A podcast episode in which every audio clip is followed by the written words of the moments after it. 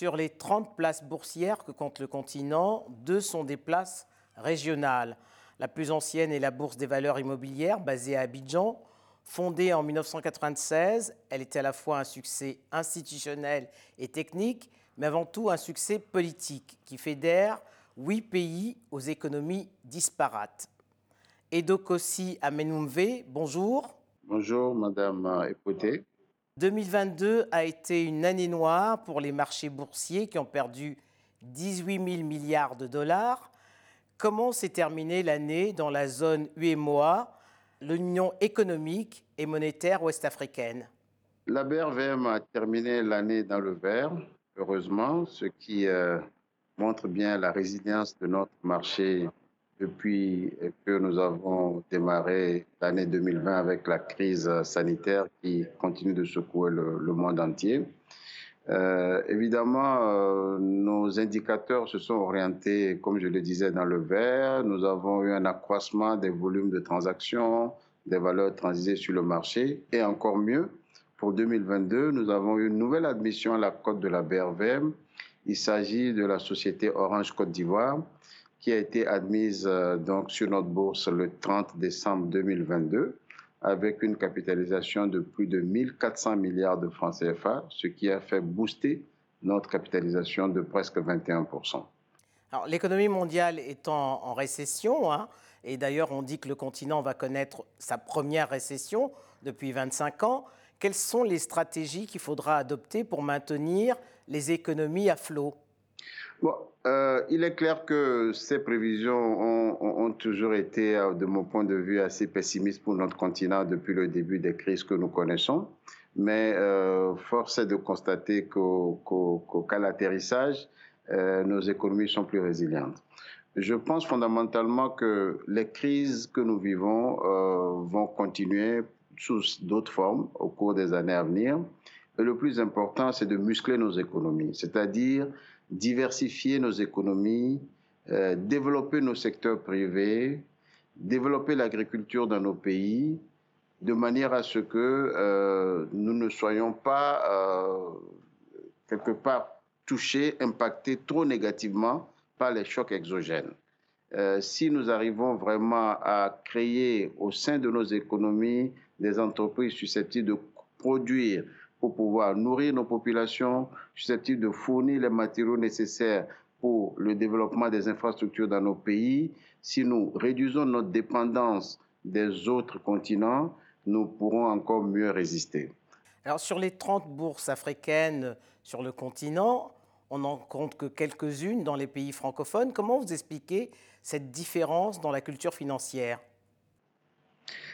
C'est vrai que les pays anglophones ont pris de l'avance euh, sur les pays francophones en matière boursière. Euh, il faut dire que euh, les bourses de Johannesburg, de Lagos, de Nairobi sont de création beaucoup plus dans le passé que les, les bourses qu'on voit dans les pays francophones, notamment en Afrique de l'Ouest et en Afrique centrale.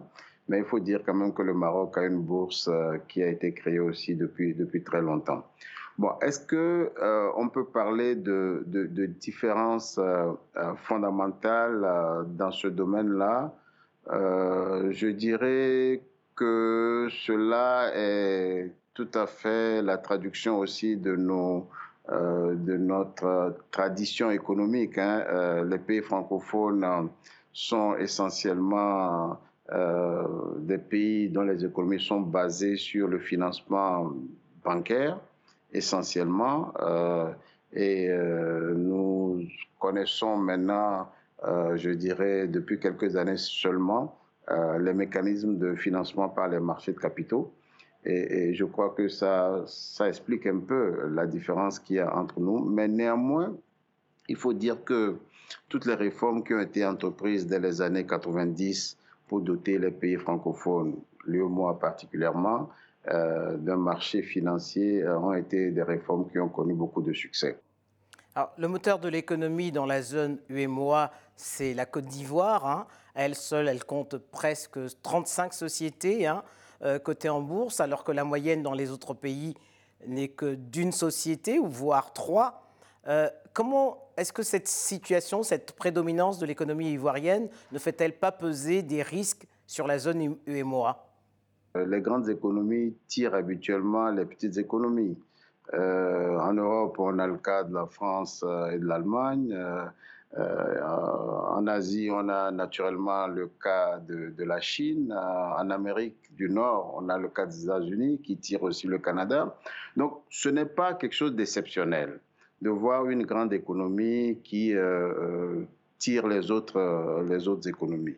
Ce qui est important, c'est de pouvoir développer des mécanismes d'intégration, de, de, de, communication entre ces économies pour que euh, les bénéfices qu'on peut en tirer rejaillissent sur l'ensemble de la région concernée. Est-ce que c'est le cas Est-ce que c'est le cas, justement? Oui, c'est le cas aujourd'hui euh, dans notre sous-région. Le fait que la Côte d'Ivoire soit le moteur de l'économie de l'UE, je pense que ça profite à l'ensemble des pays de l'Union. Et ça, c'est extrêmement important. C'est extrêmement important de le relever parce que l'union monétaire étant basée sur la solidarité monétaire, l'union économique étant basée sur, je dirais, la libre circulation des biens et des capitaux, on sent bien qu'aujourd'hui, euh, l'économie ivoirienne apporte, en tout cas aux autres économies et vice-versa, euh, quelque chose de positif. Et je crois que c'est la chose la plus importante à retenir. Quand on est dans des régions qu'on n'a pas choisies forcément, et quand on n'a pas choisi sa géographie, quand on n'a pas choisi son histoire, quand on n'a pas choisi les richesses de son sous-sol, il faut juste maintenant savoir comment euh, s'organiser, travailler avec les pays qui sont vraiment limitrophes pour pouvoir maximiser son développement économique. Et ça, c'est quelque chose euh, qui naturellement se fait très bien dans notre, euh, dans notre union. S'agissant maintenant du poids de la bourse, du poids de la Côte d'Ivoire au niveau de la bourse, c'est toute une histoire parce que la Côte d'Ivoire avait déjà la bourse des valeurs d'Abidjan.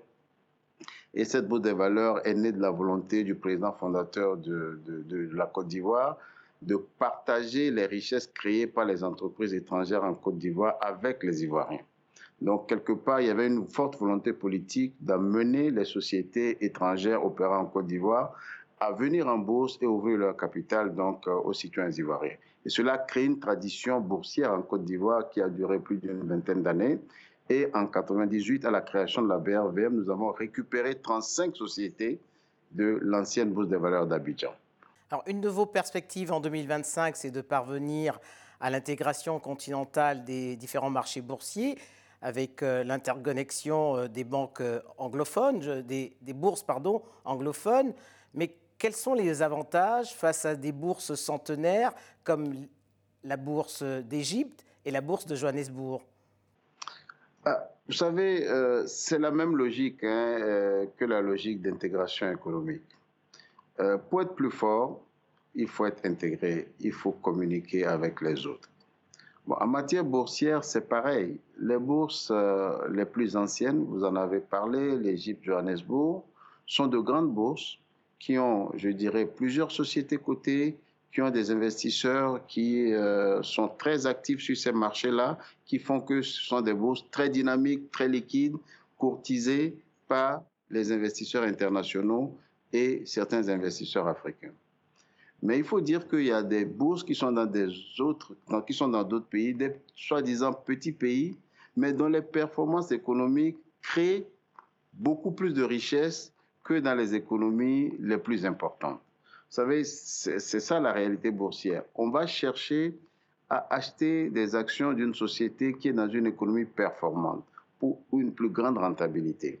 Et je vous assure que dans les pays euh, hors l'Afrique du Sud et, l'Égypte, le Maroc, il y a quand même pas mal de pépites. Donc, quelque part, pour nous, l'intégration devrait permettre justement d'offrir un marché beaucoup plus large, beaucoup plus profond pour tous les investisseurs africains qui souhaiteraient acquérir des titres sur nos marchés et qui souhaiteraient évidemment participer au développement économique de nos pays. Et pour cela, il est important de noter que euh, notre objectif ultime, c'est de créer un grand marché boursier africain à terme.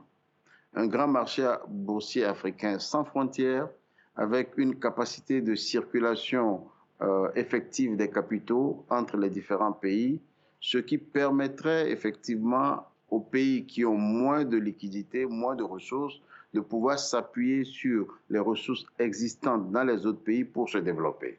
Et ça, c'est quelque chose euh, qui, de notre point de vue, est incontournable pour le développement économique de notre continent.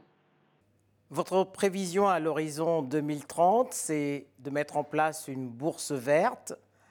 Euh, c'est un effet de mode ou une réelle volonté d'affirmer votre intégrité environnementale? Pour nous, c'est une réelle volonté. Euh, on ne peut pas se voiler la face aujourd'hui. Le modèle de développement économique que nous connaissons a montré des limites extrêmement fortes en matière de protection de l'environnement, en matière de développement durable. Et je crois que les pays qui sont en retard ne peuvent pas continuer dans la même dynamique. Les bourses qui sont, je dirais, en retard ou qui sont arrivées plus tard doivent créer maintenant les conditions pour que le financement qu'on retrouve sur nos bourses aille plutôt dans le sens du développement durable. Ce n'est pas un effet de mode, c'est parce que nous n'avons pas le choix.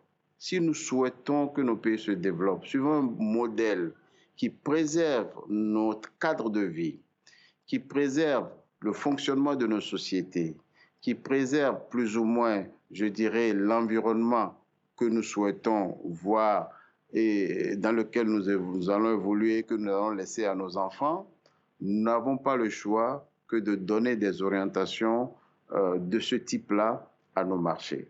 Demander à nos sociétés de faire plus attention à l'environnement, de publier des rapports RSE, demander aux États de lever des ressources pour investir dans les projets qui préservent l'environnement, qui constituent des projets qui font la promotion de l'égalité du genre, euh, qui, qui, préservent l'équilibre social dans nos pays, ça ne peut pas être la mode. Ça doit être une obligation et c'est une obligation pour nous. Et nous y croyons fermement et nous pensons que c'est la voie à suivre on ne peut pas ne pas apprendre de l'histoire. On ne peut pas ne pas regarder bien en face ce qui nous arrive aujourd'hui pour nous préserver de ce qui pourrait nous arriver demain. Et donc aussi, Amenumve, je vous remercie. Merci beaucoup, Madame Poté.